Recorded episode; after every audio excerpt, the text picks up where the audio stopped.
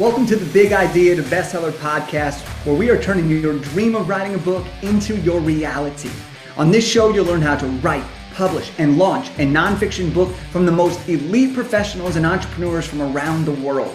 I'm your host, Jake Kelfer, four-time best-selling author and founder of the Big Idea to Bestseller program, and I'm here to reveal the secrets of what it takes to write an incredible book to grow your business, become the go-to expert, and change the world. So whether you want more credibility, you want more coaching clients, you want to start a business, or you simply want to share a powerful message, this podcast was made for you. Let's go! If you are writing a nonfiction book to grow your business and make an impact, there are three things that you must have in your book.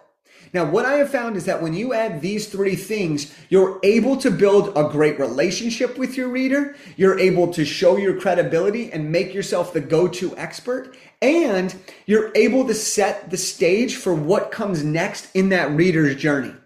And when you have these three must-haves, which we're going to break down here in just a second, it opens up the door for your book to become viral, for people to talk about it, for people to get results from it, and for people to see you as the number one authority in your niche. So let's just jump straight into it. And the first must-have when you are writing a nonfiction book is that you must share your story.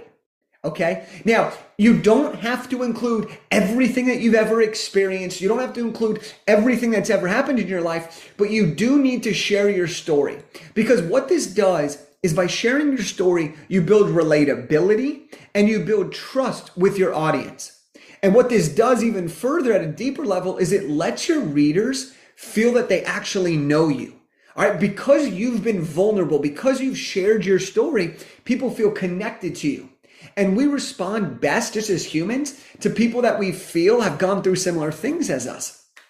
So you want to really make sure that you share your story. This can be the experiences. This can be the transformation that you've gone through. This could be things that have happened in your life. These could be things that people you've helped with. All right. Share your story and how you've gone through the key topic of your book.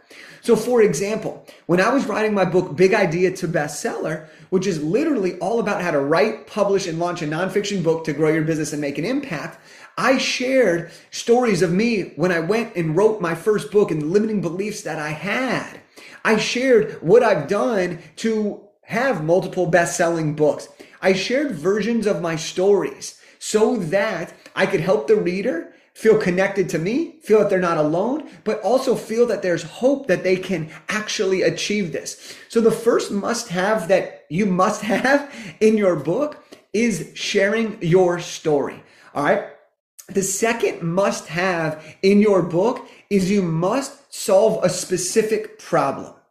The more specific the problem, the easier it becomes for you to be the go-to authority on that particular topic. For example, if you write a general real estate book, you can still be an authority in the real estate space.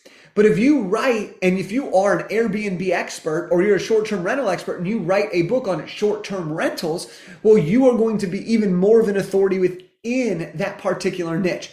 So really understand, what is the problem that you are solving, and solve that problem. If you are showing people how to make money with real estate, then show them the various different ways and give them examples. Share your story like we just talked about and solve that problem. Okay. Now, the way that you're going to solve a problem is you are going to show your expertise. This is going to be the framework that you have, the methodology that you have, the things you repeat over and over in your frequently asked questions, the things you do your coaching programs on, the things that you've taught other people. You want to share your expertise. Now, it's also really important that when you solve this specific problem, that you don't just fluff it up and try to get them to go buy something after and say, well, if you really want me to solve this problem, go buy this. Nah, screw that. That's not what we're doing here. What we are doing, though, is we want to give them steps, give our readers steps, action items, give them the framework, the methodology, so that they can actually start getting results in the time that they're reading your book. So, for example, in my book, Big Idea to Bestseller, I make sure that people can actually implement what we talk about and have success right then and there. I know that by doing this, Some people are just going to read my book and they're actually going to figure out how to write the book entirely on their own because they use my book as a reference guide. Other people I know are going to read my book and be like, wow, he gave so much value in this book that I have to work with him. I have to be part of his community and I want to see how great I can really make this book. Okay. And when you're showing and you're solving this problem, show the reader that you understand them, right? Give them practical ways to overcome their issues. So if you know that they are struggling with X Y Z problem, give them the solution on how to do that. And the more research you've done beforehand, the more you understand your audience, the more you can understand their problems. And when you understand your audience and their problems, it makes it that much easier to actually write and solve those problems. And when you do this, it validates not only that they picked up the right book for them, but it validates that you are the person that they need to learn from because they're relating to you, they're responding well, they're already seeing success. And so that is a huge, huge, huge must-have, is solve the problem. For example, I'll give you one more of this. We have a client, he wrote his book, it's called Enjoy the Grind, How to Find Happiness in Your twenties. And if you read his book, you can read his book and already start to do the stuff that he talks about in the book. But you can also continue to work with him after you've read the book if you want additional support or additional accountability. And this is such a, such a powerful way to write a book to grow your business on the back end while still having an impact right now. And the third must-have that you're going to want to include in your nonfiction book is you're going to want to show how you can actually help somebody. All right. So if you've done the first two must-haves, if you've shared your story and you've solved their problem, well, now it's time to show them how you're actually going to help them. Okay. Because people pick up books looking for solutions. All right. I read a book recently. Why? Because I wanted to improve my mindset on that particular topic. Okay. I have picked up books, uh, a book, Profit First. I picked up that book because I wanted to learn more about that particular topic. Now, here's what's happened. If you do the book correctly, you share your story and build trust. You solve a specific problem and you build credibility. Well, then all that's left for you to do is show them how you can help them. Because if they don't know what to do next, you're leaving money and opportunity and impact on the table. So the way that you can show people how you can help them throughout your book is by including free resources.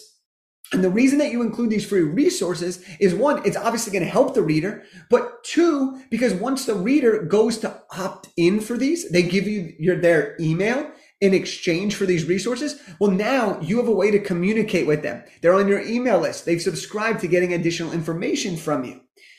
And also, in addition to putting resources throughout your books, wherever it may be, and by the way, some great resources are templates, P D Fs, tricks, checklists, um, and different things like that.